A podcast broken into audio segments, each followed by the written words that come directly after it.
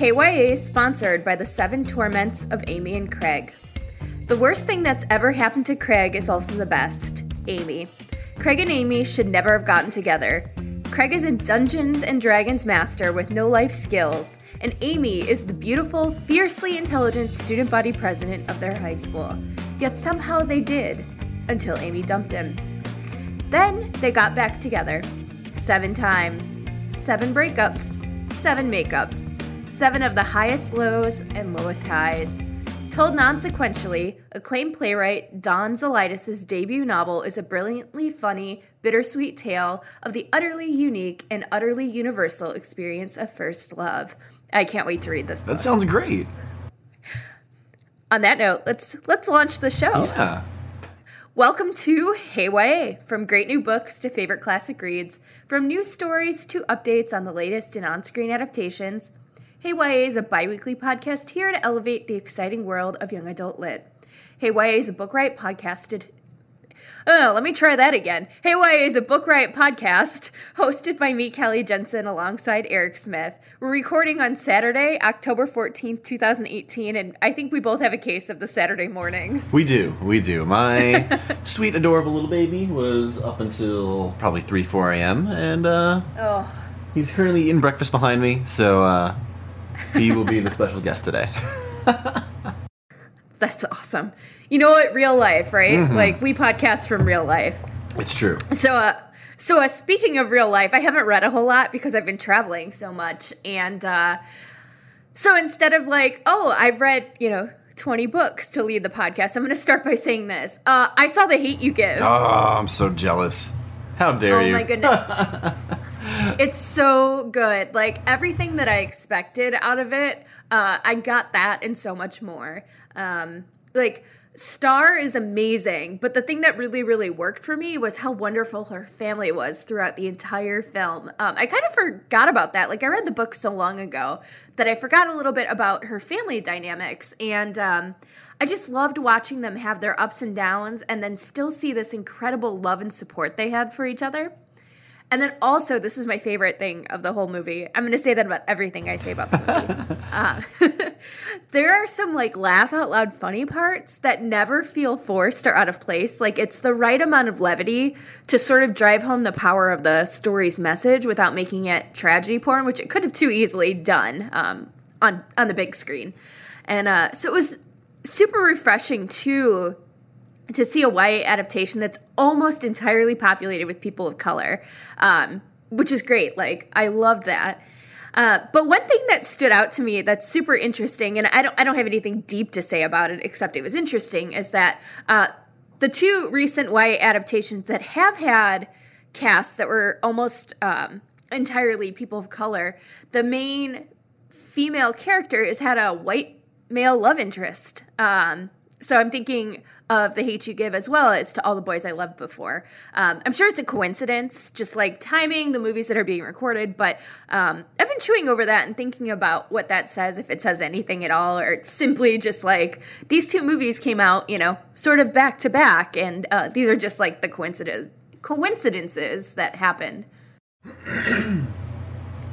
Sorry, I am still here. What have you been reading? Okay, so oh, so what I've been? Oh man, so I started reading uh, "The Quiet You Carry" by Nikki Barthelmess. Um, which, considering we did a whole segment on indie YA publishers last episode, it feels feels good looping back around to it. Um, it's a book coming out with Flux early next year. Uh, Langston, hey buddy. Okay, uh, so there's a book coming out with Flux early next year uh, about a teen in foster care who can't stop thinking about her uh, stepsister that she left behind with her family uh, while trying to navigate a complicated new relationship with her foster family. And it's just this really gutting and lovely book. Um, the author is also a former foster teen, so it, it comes from this real place, um, which feels so really key in a story like this. Um, I got asked to blurb it, um, and I'm going to see if they could somehow translate my tears into print for a blurb. I don't know if that's possible. Do we have the technology? But it's very real and gut wrenching, and I'm really liking it. Um, I also got a, a super early copy of Jeff Zentner's next book, uh, Rayne and Delilah's uh, Midnight Matinee, and it's it's so funny reading this book because like I remember just being like so broken apart, like reading the Serpent King and Goodbye Days, which are like these you know pretty painful books with like little moments of levity here and there. Like there were parts of Serpent King that were pretty funny. Um, and some of the stuff that happens in Goodbye Days to the main character as he's navigating all these uh, this very complex situation. And he said, or, you know, there's some there's some humor there, but like this book is is funny. Um, and like I don't know, like if you read those other books, you know he has the potential to be funny. Um, but this is this one's funny. It's about two teens uh, who host one of those public access TV shows. Uh, and they screen like campy, like worse than B horror movies, like creature feature movies. Um, and while this is happening, they're like wrestling with these like family issues um, and, and things that are going on in their real life uh, outside Yeah. of their TV studio. Yeah. Um, and that's like where some of the you know more of the drama comes in. But it's just it's just really really fun, but still has the like the heft that you expect from his other books. Um, it's just this delightfully quirky setting that I've like never really seen before in a YA novel. Because who thinks about those uh, public access UHF kind of TV stations? You know. Um, yeah, it's really fun. What about uh? Have, oh, oh, but you've been you've been in movie land. I've been in movie land, but I yeah. did read. Um, I finished Bonnie and Clyde Mm. by Karen Blumenthal, which is a nonfiction title, uh, YA nonfiction title that came out in August, and it was really interesting. It took me a long time to get through, um, and long time is subjective, of course, but Yeah. it's not a particularly long book, but it took me a while because the book is not sensationalized at all. It's sort of the opposite of what you think when you think Bonnie and Clyde and, you know, uh, sort of the legacy there. And I think that that approach made me read it slower and think more about sort of the cultural messages that we give when we talk about this couple or uh, similar, you know, like criminals that are famous. Um, what what I liked about the book the most, though, I think, is that she put in little blurbs about each of the people that were killed by Bonnie and Clyde, which Oh, is something I don't think about. You know, I don't think about the victims at all. It's like, and and I think that that's a general statement saying that the victims aren't really thought about when you think about Bonnie and Clyde. You're like, oh, you know, they were this famous couple and and, and left this legacy. Um, so it was nice to have that sort of like, oh yeah, this was not like a, a faceless series of crimes. Like these are real people who had lives and stories that are also worth considering in context of of the um the the duo there. So it was good. Um, lots of great pictures and ephemera included in there. And Blumenthal's written a number of YA nonfiction titles that are great. So she she knows her audience and she respects her readership. And um, yeah, I, I recommend it, especially for anybody who is super into things like true crime. It really gives you sort of another perspective on criminals and what it means when we become so like fascinated by these people. Yeah, now I'm like thinking about the Bonnie and Clyde movie. Like, Mm-hmm. Yeah, and she she talks about that in there too. Uh, there's a whole section about pop culture in that movie and what that movie did for their legacy and um, how that also impacted the families of Yeah. Bonnie and Clyde. So super interesting stuff. Like I just have never thought about before.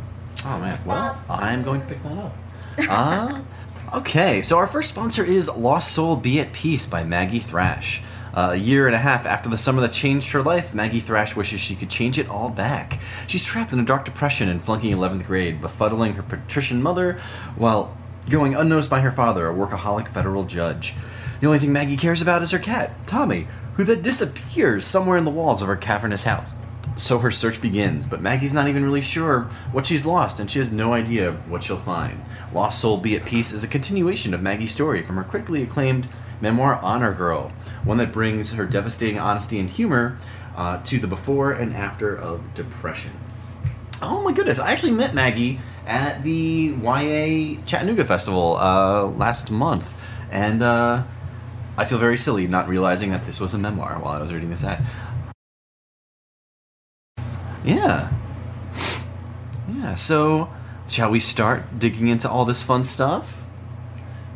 All right. So um one thing we were talking about uh sort of off of the podcast lately, uh, our dear listeners, is that some of you might have noticed last month that we had like the perfect storm of young adult books hitting all in the same week. Um, and it was also Kelly's birthday. Um, and this is still sort of ongoing to the fall, but like on September 25th, I think publishing had something like 20 major titles all drop on the same day. Um, isn't there some kind of like underground publishing meetup where like publicists and salesfolk can meet up to discuss these things? Like, look, we can't do this to the people. We need to divide up these release days. At least that's like how it goes in the fantasy novel adaptation of the publishing industry in my head. You know, it's like younger but with dragons. Um, so like, but yeah, like on the on that day we had like Four Muse of Fire, Black Wings Beating, A Blade So Black, Sisters of the Winter Wood, The Dark Descent of Elizabeth Frankenstein, Give the Dark My Love, that book John Green's brother wrote. Like there's so many so many on one day. Um, so I thought, in the spirit of that, um, and this is probably going to happen uh, again uh, at some point this month, uh, we might talk about the fall books that you've uh, been missing because there have been so much out there. Totally, yeah. Um, and if you want, I I will start. Uh, we each have three, so um, we had to like narrow down how many we wanted to talk about because there were so many that we could we could hit on. Um, and so my first one is Nightingale by Amy Lukavics. And I know I've talked about this one, but guess what? If Eric gets to talk about books he loves frequently, I do too. it's true.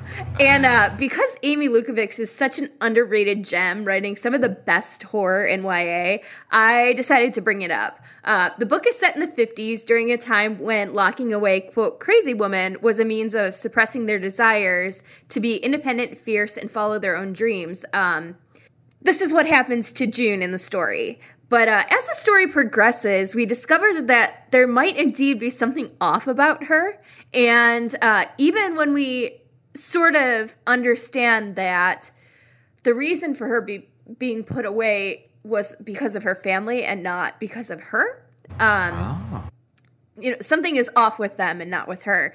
But as as we get further and further in the story, we start questioning this, like, hmm, maybe there is something just slightly off about her. Um, and we discover what it is. I'm not going to say it because it's totally spoiler, but uh, this is science fiction horror and full of the kinds of things in horror that you don't always expect. But uh, that's what makes it so great. It's really creepy and takes a genre, or I should shouldn't say genre. Um, horror is a, an, a mood, not a genre. Um, but it adds that genre of science fiction uh, in in a way that we don't see very often, and we especially don't see very often in YA, and that is Nightingale by Amy Lukavics. It's so funny when you're talking about it. Like I was like, oh yeah, no, it sounds like you know, like a madness so discreet by like Mindy McGinnis, and I'm like listening, listening, and then you're like, and it's sci-fi. I'm like, wait, what? what? Uh huh. What are you talking about? Okay, that sounds okay. Ugh, I'm gonna have to pick it up. Um, okay, uh, so my first one is um, American Road Trip by Patrick Flores Scott. Um, and yeah, I know we had him on the show and he's my neighbor, okay, but, uh, and this book might have gotten some great starred reviews, but I haven't seen people screaming it about it in the way uh, I kind of want them to. Um, it's a road trip novel about a teen hitting the road with his uh, PTSD struck war torn brother uh, and the sister who thinks uh, the trip will quote unquote fix him. Uh, it's this moving, funny, just packed with heart book. Um, and just from describing it that way, you know things aren't going to go the way the sister plans. Because anytime someone describes a story where somebody wants to, quote unquote, fix somebody, uh, it's like every terrible relationship you've ever had where you thought you could fix someone. Like, it doesn't work out, things are going to be bad. Uh, and it makes just for this really great uh, diverse road trip read that we don't really see all that often. Um, and more people should be checking this one out. And that is uh, American Road Trip by Patrick Flores Scott. Did you see it got reviewed in the New York Times this week? No way, really? Yeah, oh, I missed that. It did. Uh, so I hope that that gets it on more reader radars because it's so good, and uh, yeah. that kind of exposure is awesome. Yeah. Oh goodness, that's fantastic. Yeah. Uh, my next one is a YA nonfiction book called Someone Like Me How an Undocumented Girl Fought for Her American Dream by Julissa Arce. Um, to be fair, I haven't gotten the chance to read this one yet, but I did. I paged through it uh, at the bookstore the other day to sort of get an idea what it looked like. Because um, you could read a description of a book, especially a nonfiction book, but until you see what it looks like, you can't always know like what you might take from it.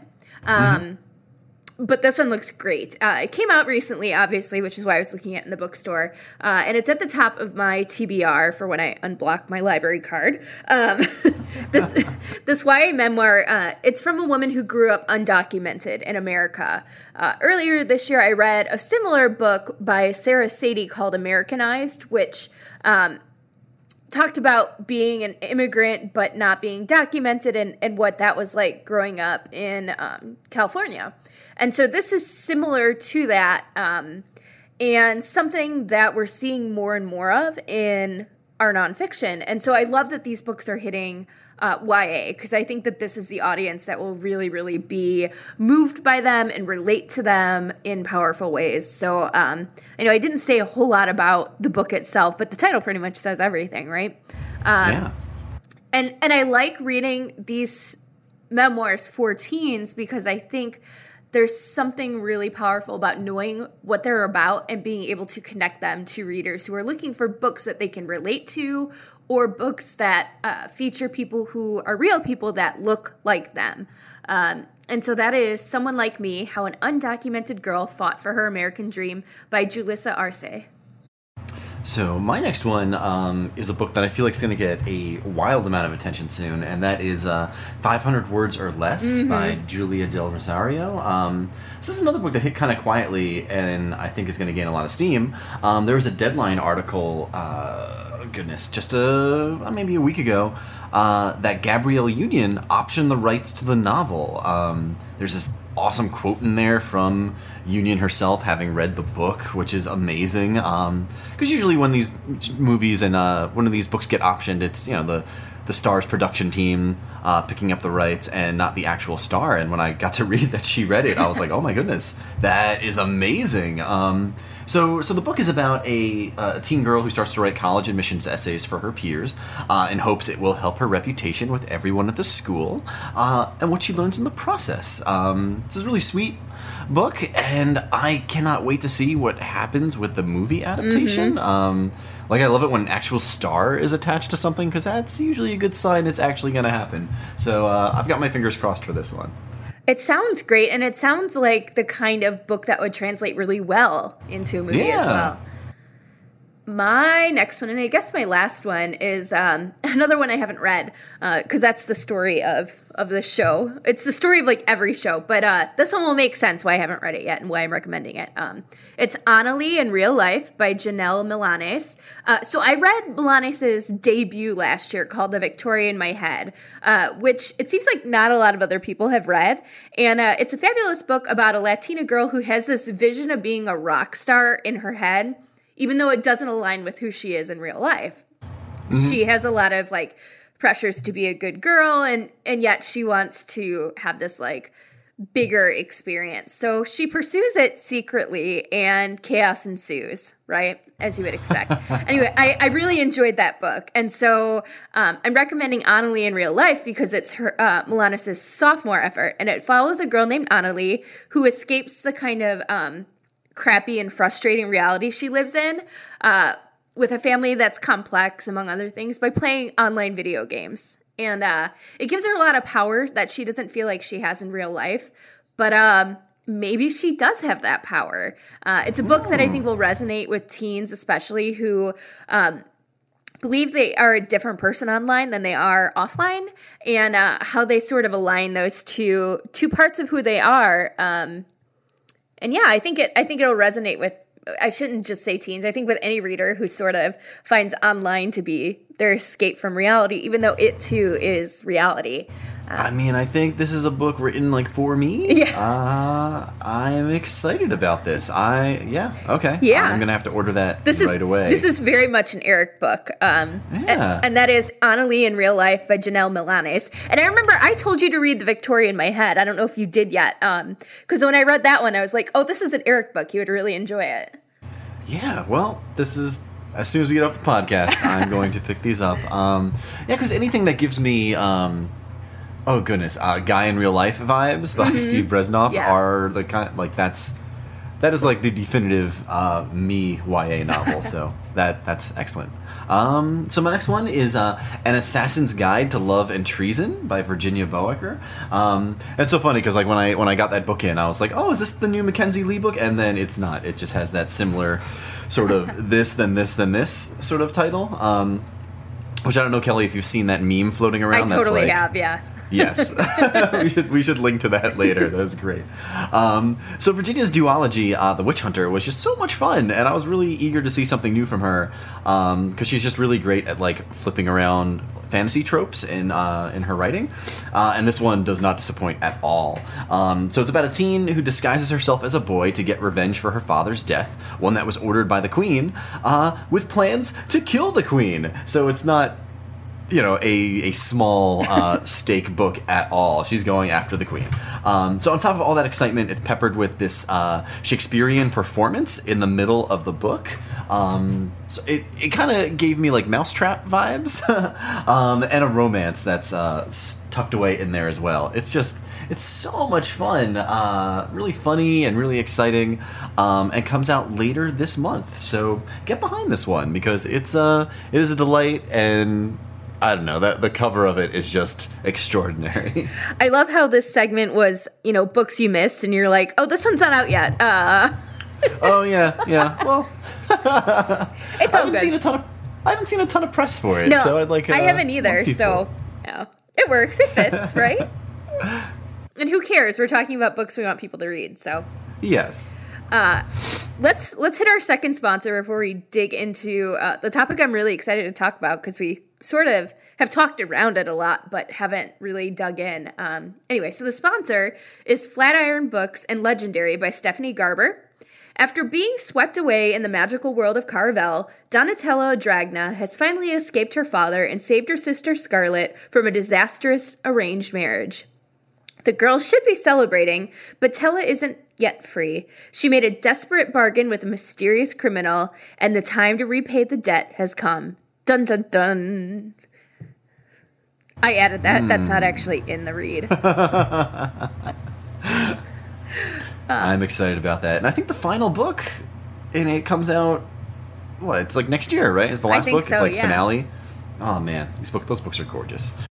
Uh, so our topic uh, is YA friendship books, which we talked a little bit about last episode, and uh, we want to really go into it this time. And part of what I think about when I think about YA friendship books is hearing and seeing so many people talk about the lack of friendship books in YA, and I start to wonder if they're reading the same YA I am because I think it's throughout YA, it's everywhere, and it does a great job of showing the wide range of ways friendships are good and they're toxic. So, like, when I think of toxic friendships, I think of books like Wildlife by Fiona Wood or Over You by Amy Reed, which um, showcase like great examples of toxic friendships. And I don't know why I like them so much, but um, I think that that's sort of a topic that readers deal with, but don't necessarily know how to like unpack in their own mm-hmm. lives. Mm-hmm. Um, so so that's part one of my fascination and part two of my fascination. Um,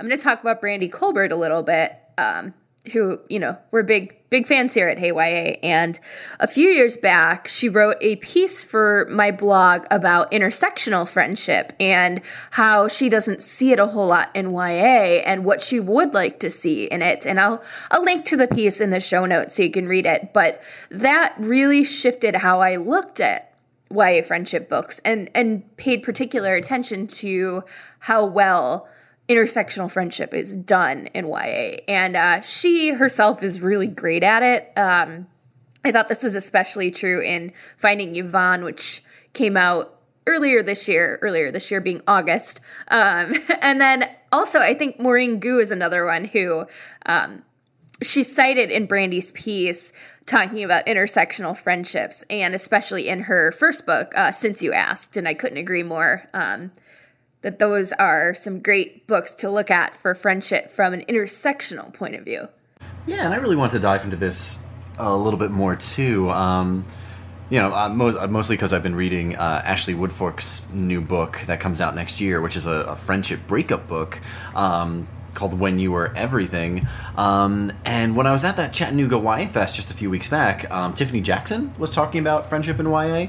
So it's been on my mind uh, quite quite a bit lately. Um, she had said something really great about how one of the greatest loves of your life when you're a kid, um, and like the first great love of your life, can actually be mm-hmm. your best friend um, and not in like the romantic sense um, just because they they tend to know you better than anyone else ever will like you open up to them uh, in a way that you you know don't really open up to anyone else. It's like that new sort of experience uh, you know in those developing relationships. Um, yeah and it got me thinking a lot about uh, how friendship is approached in in YA um, and it's so funny because you brought up the fact that um, you know, people ask about this all the time, and you're like, oh, there, there's a lot of these sort of books out there. Um, and that happened with this because I was excited and talking about Tiffany and what she was saying at the conference, and someone like asked me on Twitter, "Is like, well, are there any YA friendship books out there?" I don't think there are. And then I like sent that poor person a link to like a hundred YA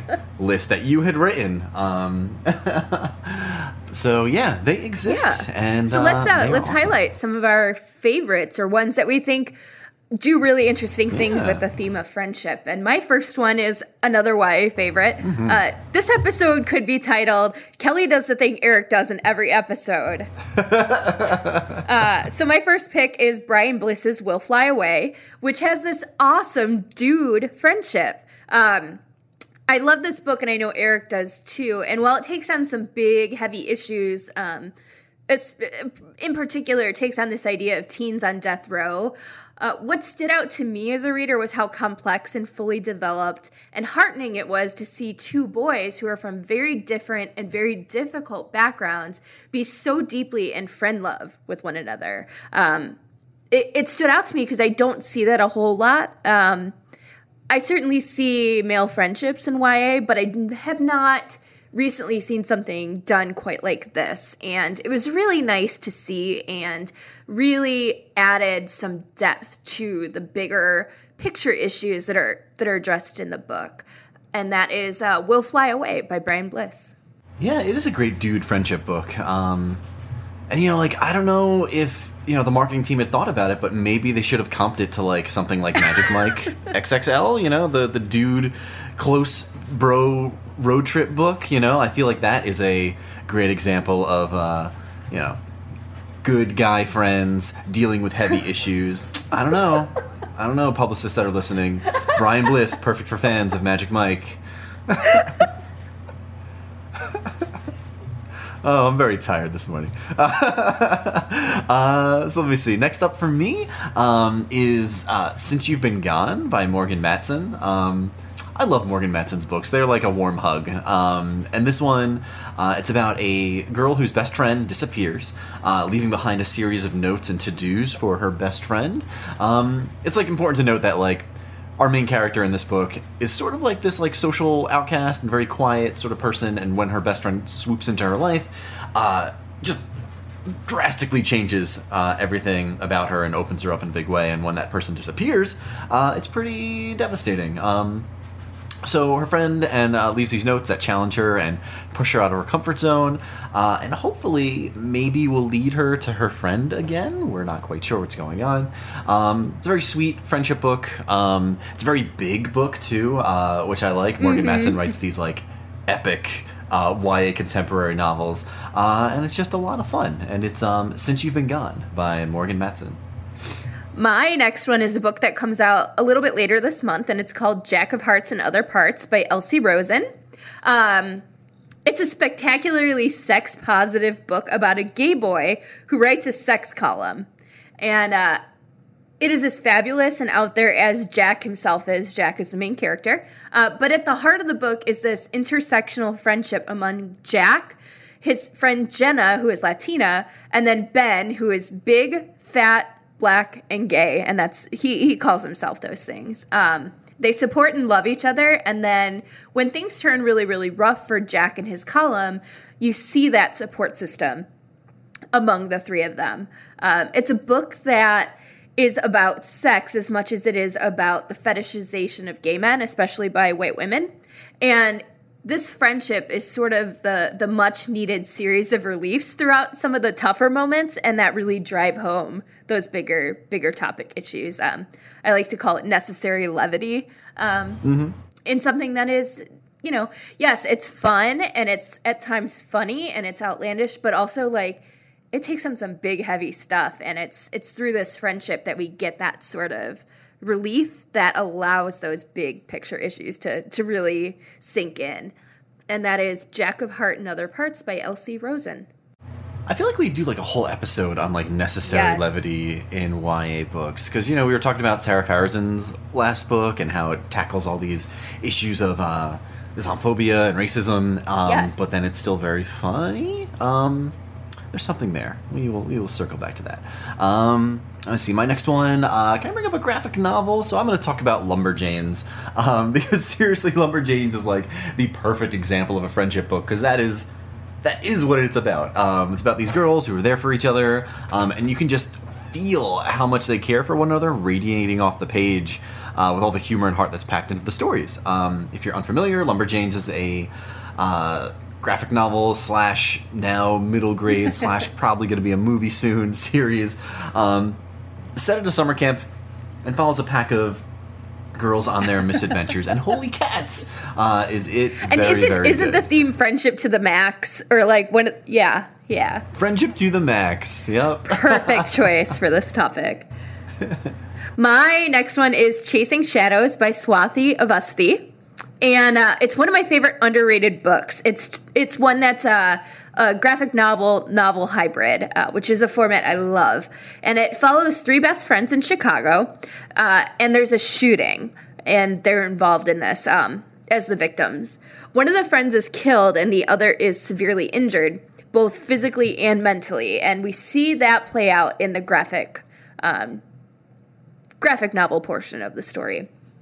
Uh, the third friend in the in the book is the one that really captured to me sort of why this book is such a, a powerful addition to the uh, books about friendships category. She uh, she has to make a decision about her friendship, and she has to make these decisions that aren't always the popular ones that were fed in the media or the ones that are easy to make and digest. Um, it's about ending a demanding friendship and doing so in a way that is respectful to both the friend who is the dumper as well as the dumpy. Um, and just it's it's tough to read, but so thoughtful and so powerful. Um, because it's something that is something I think we don't see a whole lot of. Um, we see toxic relationships a little bit more, but this is less about toxic um, than it is about the complicated reasons why we might need to step away from a friendship. Um, and that is Chasing Shadows by Swati Avasthi.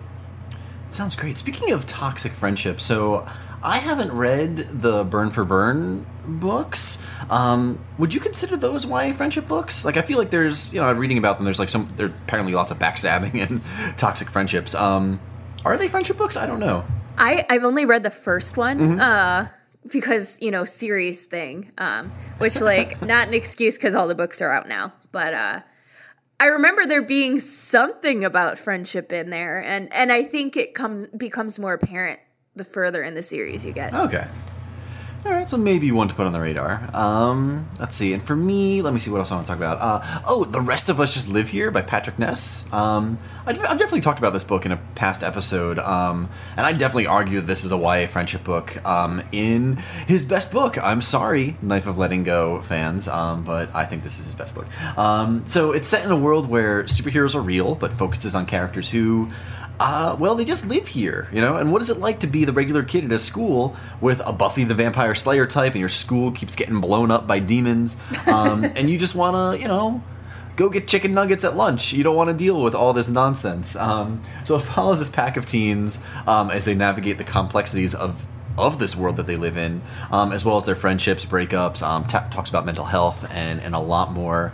Um, you know, one of the teenagers. Uh, does have kind of superpowers, but they're pretty weak. uh, so it's just most for the most part very regular kids dealing with very real issues um, as this sort of hinted at superhero story is going on in the background um, that's a lot of fun and really really different um, and very, very, very friendshipy. My uh, my last one is one that I'm really surprised we haven't talked about on the show yet, and that is "Exit Pursued by a Bear" by E.K. Johnston. Um, have you read this one? No, I haven't. And, Okay. like I have it sitting on my bookshelf. All right. Well, here this might sell you on it. Um, it's a friendship book. Um, many readers know it as a book that explores rape culture, and it certainly does that. But one of the reasons that this book sort of stands out in that category of books is that the main character, Hermione, has this unbelievable support in her life through her post rape experience. So um, it offers yet another experience of being a victim. Um, and one of her biggest cheerleaders in the story and I- like i'm laughing at myself because uh cheerleader is what she is so you know ha ha ha Uh, one of her biggest cheerleaders in her life is her best friend polly um and if i remember correctly i might not be remembering this it might just uh, you know if it's not true ignore it but if it's true like this is really cool. Um the naked hardcover of the book so when you take the dust jacket off the hardcover um, it has that famous star wars line on it that says i love you i know uh, which is the sort of representation of hermione and polly's friendship throughout. And that is uh, exit pursued by a bear by ek johnston. Ah, I do really need to. did you have did you have another one No, I think that's it for me.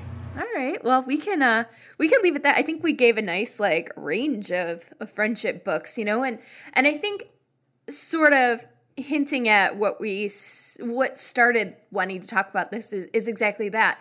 They don't necessarily bill themselves as friendship books, but friendship can be at the heart of so many books, especially about, you know, big meaty topics and both of us like we didn't really dig too much into genre fiction here and i know that that friendship in genre fiction is very present too Uh, oh yeah, absolutely. Like like Susan Dennard's Truthwitch book. You know, like Oh, that's, yeah. that's like the perfect example of like fantasy YA that's mostly about friendship. Yeah, Exactly. yeah. Yeah. Oh boy. I guess- next episode. i was gonna say i guess we can revisit that you know in the future because there is Yeah. so much more we can talk about uh, but let's let's wrap up the show by doing that thing that like we don't want to do but we should do uh, which is like books we're looking forward to in 2019 even though it's only october in 2018 um, It's true, and I feel like we're gonna dig into this in a bigger way at the end of the year with the like inevitable, most anticipated 2019 list that will be uh, hitting absolutely everywhere, and we'll have all the same books on them.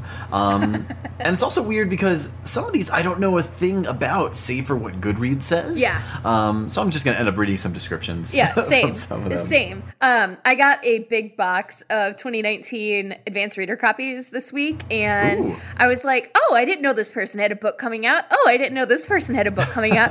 oh, I never heard anything about this book." You know, and it's one of those things. It's like as I'm getting them, I'm like, I kind of want to talk about it, even though I haven't read it, um, because it caught my eye for some reason. Um, Yeah. and so the first one that did that is called Teeth in the Mist by Dawn Kurtagich. Kurtagich? Kurtagich. Um, it's horror fantasy. This one uh, was in the box that showed up at my house, and I don't know a thing about it except when I looked at it, I was like, oh, yeah, this is like totally my book. Um, and I'm just going to read the description. Um, before the birth of time, a monk uncovers the devil's tongue and dares to speak it. The repercussions will be felt for generations. 16 year old photography enthusiast Zoe has been fascinated by the haunted, burned out remains of Meadow and Mill House for as long as she can remember. So she and her best friend Polton run away from home to explore them. But are they really alone in the house? And who will know if something goes wrong? In 1851, 17 year old Rowan arrives at Millhouse as a ward, one of three, all with something to hide from their new guardian. When Rowan learns that she is connected to an ancient secret, she must escape the house before she is trapped forever. 1583, Hermione, a new young bride, accompanies her husband to the wilds of North Wales, where he plans to build the largest watermill and mansion in the area. But rumors of unholy rituals lead to a tragic occurrence, and she will need all the all her strength to defeat it. Three women, centuries apart, drawn together by one unholy pact, a pact made by a man who, more than a thousand years later, may still be watching. What? Yeah, it sounds awesome. And that is uh, Teeth in the Mist by Don Kurta- Kurtakich. Kurtakich? Man, that sounds awesome. I wish Yeah, I I really like, and I really like her books. You know, like I really liked. um Oh dear, the the something house. Where are you? It's over there. The Dead House. The Dead House, yeah. And that one, if I remember, had like found photography and stuff in it too. That one had like Yeah, it was like throughout. It's very like Illuminae esque, Mm-hmm. and uh, yes, so awesome. um, so yeah, I feel like a lot of people are expecting me to freak out about the same things, like the sequel to A Conspiracy of Stars by Olivia Cole, or the third Timekeeper book by Tara Sim. But I'm not going to give you the satisfaction, okay? um, but hi, someone send me those arcs because I need them right now. Um, so, so my first one uh, is the opposite of always by Justin A. Reynolds. Um, I've seen a lot of people talk about this one uh, on the old Twitter, um, and it's a it's it's a I think it's kind of a time travel book. So it's a YA novel with a splash of time travel involving a black teenager who uh, seems to meet the one, um, but the one dies, and he keeps going back in time again and again. Uh, with maybe a chance to save her or relive the relationship. Um, who knows? I'm not really sure. All I know is it looks devastating. The cover has the, the two couples uh, like separate on the bottom and clearly upset with one another, and then as it goes up towards the top in like this triangle shape of the stairs at the top, you see they're clearly kissing and holding hands. Um, and I just I look at it and it looks like it's just gonna break my heart, and I'm very excited about it. um, it's a debut novel and it just looks outstanding, um, and I need it right now. And that is uh, "Opposite of Always" by Justin A. Reynolds. My next one is called Transmission My Quest to a Beard by Alex Bertie. It's a YA nonfiction memoir because I'm going to talk about YA nonfiction in this episode over and over again. Um, it's a story of Alex talking about growing up trans. And in addition to sharing his own story, it uh, offers advice and insight to other teens who identify or think they may identify as trans. Uh, it's not the first YA memoir about a trans teen, but it's been a few years since we've had one. And I suspect that this book is going to mean a lot of things to a lot of readers. And that is Transmission My Quest to a Beard by Alex Bertie. That sounds great. Um, my next one is uh, Ruse by Cindy Pon. Um, so th- this might be my most anticipated book of 2019, like period. Um, and I have a story coming out in a book in 2019. and This is still my most anticipated book. So apologies to my publisher and publicist who are probably listening to this. Um, so Want by Cindy Pon was amazing. Um, takes place in a world where uh, people are wearing these like oh, I don't want to say Exo Squad esque uh, outfits because those are very big, but they're wearing these like almost like spacesuit outfits that protect them from the weather outside and let them breathe. And the rich are sort of benefiting from pollution as it's killing off people. Um, and it's about a ragtag group of teens who want to take down this system and maybe the people who are responsible. Um, so the sequel comes out in 2019. I don't know much about it, but the first book was awesome. So yes, give me this book right now.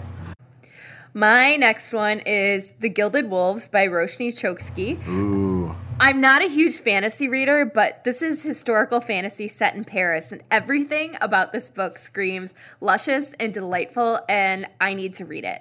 Uh, it's a mystery adventure about glamour and wealth and inheritance. And Eric, I might break my don't read books in a series with without all of them handy rule for this one. Um, it just sounds so different, and the reviews have been so great. Um, and that is Gilded Wolves by Roshani Chokshi. Chokshi. That sounds yeah, that book sounds fantastic. Um, so my next one is one that's not making a lot of noise yet, but I laugh every time I see the title or hear about the premise. Um, and the book is called Hot Dog Girl by Jennifer Dugan. Uh, every time, every time I see the title. Um, so uh, I'm gonna read the the blip from the the sale of the book because it's there's not even really a Goodreads up yet. Um, it says pitched as Adventureland crossed with a gender muddled Clueless. Uh, it's the story of a lovesick teen and her schemes to win the heart of her crush at an amusement park summer job, all while dressed as a hot dog. and like I'm just I'm obsessed with the premise of this book. Like I need it right now. Um, it sounds so funny, and like Adventureland is just a beautiful movie. Um, yeah, I can't wait to read this one. It sounds girl. so fun. It sounds so fun. my uh, my next one is "Symptoms of a Heartbreak" by Sona Charaipotra. Uh, it's Sona's first solo book. She know um, you might know that she and Dhonielle Clayton wrote the Tiny Pretty Things series together, and Dhonielle Mm-hmm. had her first solo book earlier this year, but this is Sona's first solo book. And uh, it sounds amazing. It's about a 16 year old prodigy who finishes med school. Uh, yes, she's 16 and done with med school. Ooh. So um, she's got her first job. And aside from needing to prove herself to the adults working around her that indeed she is smart and knows what she's doing and graduated from med school, um, there's something more. It seems she's fallen in love with a boy who is a patient at the hospital. Oh my goodness. Dun dun dun. And that is symptoms of a heartbreak. That sounds great. I didn't know that's what this was about. I oh wow. Okay. Um, let's see. My next one is uh, the Revolution of Birdie Randolph by Brandy Colbert. Um, have you seen this cover? Yes, I want to it's print so it. good. Ah, I want it like framed in my apartment. Um, so Dove Birdie Randolph works hard to be the perfect daughter and follow her path. Uh, the path her parents have laid out for her. She quit playing her beloved soccer, she keeps her nose buried in textbooks, and she's on track to finish high school at the top of her class. But then she falls hard for Booker, a sweet boy with a troubled past, whom she knows her parents will never approve of. Uh, when her estranged aunt returns from Chicago and moves into her family's apartment, uh, above the nail salon, Birdie notices the tension building at home. Uh, Carlene is sweet, friendly, and open minded. She's also spent decades in and out of treatment facilities for addiction. Uh, as Birdie comes closer to both Booker and Carlene, she yearns to spread her wings. But when long buried secrets rise to the surface, everything she's known to be true is turned upside down. Ah! I cannot wait. I got a copy of this one and I'm like, I'm so excited. Um, Yay! I just I wrote a note this morning to myself that we should talk about like reading rituals and habits that we have. Um because my recent reading like habit has been starting my new year with a Brandy Colbert book. Um, I've done it for like the last two years, and uh, when I got this one, it's like I it's everything to not stop and read it right now. But I know if I hold off until January first, I'll be much happier uh, to start my reading year with with her. Um, That's awesome. but yeah, so I'm I'm really excited about that one. And uh, my final title is Watch Us Rise by Renee Watson and Ellen Hagan. There's a new Renee Watson book coming, and it sounds Yay. like every single thing I need and want in a book. And um, it sounds like the perfect title for the ever expanding canon of what we could call YA feminist lit. Um, I'm going to read the description because it's good enough to stand on its own, like without Mike just saying over and over again, new Renee Watson, new Renee Watson. Um, Jasmine and Chelsea are sick of the way women are treated, even at their progressive New York City high school, so they decide to start a women's rights club.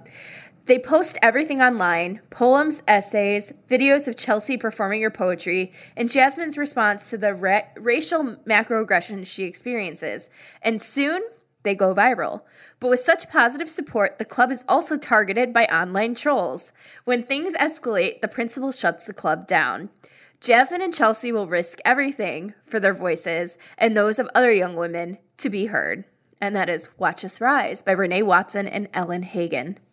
Awesome. And my last one is uh, Better Than the Best Plan by Lauren Morrill. Uh, it's the last day of junior year, and 17 year old Ritzy, short for Maritza, is pretty sure she has a great plan. Summer job, check. Hang out with her friends at the beach, check. Keep looking after herself as she's been doing since her mom bailed to follow her bliss, check. Or no check. Uh, after someone reports that Ritzy is living alone, a social worker shows up uh, and puts her into foster care. Uh, that's a surprise enough. Even more surprising, Ritzy has been in foster care before as an infant, and the woman who cared for her uh, takes her in again. Uh, but maybe the greatest surprise of all for Ritzy is that living with her foster mother, Kristen, in Kristen's gorgeous house isn't all that bad, and neither is the cute, friendly boy next door. Uh, if Ritzy's mom hadn't gotten her back all those years ago, is this the life she could have had? But is this the life she should have? Uh, when Ritzy's old life catches up with her new one, she has some decisions to make. Can she plan for the worst, but still hope for the best? And that is Better Than the Best Plan by Lauren Morrill. Um, and I'm really excited about this one because I feel like lots of Lauren's books, um, she writes these awesome, like really funny, Stephanie Perkins esque, like rom coms, and this one feels very like intense. Yeah, it- um, yeah, I can't wait to see. I can't. oh, I can't wait to read this one, and um, I highly recommend um, googling Lauren and going to her website because she she wrote this really. Um, I don't know, like heartfelt piece about like relaunching her career um, when it comes to this book, and she's just a very inspiring writer. I, I recommend checking her out. I am really looking forward to this one. And it struck me as you were talking about this, this is the second foster care book we've talked about in this show. Um, oh yeah, look at that. which makes me think there's something we should talk about in a future episode. Um, because I think we're seeing it a little bit more. Good. Excellent. Yeah, exactly.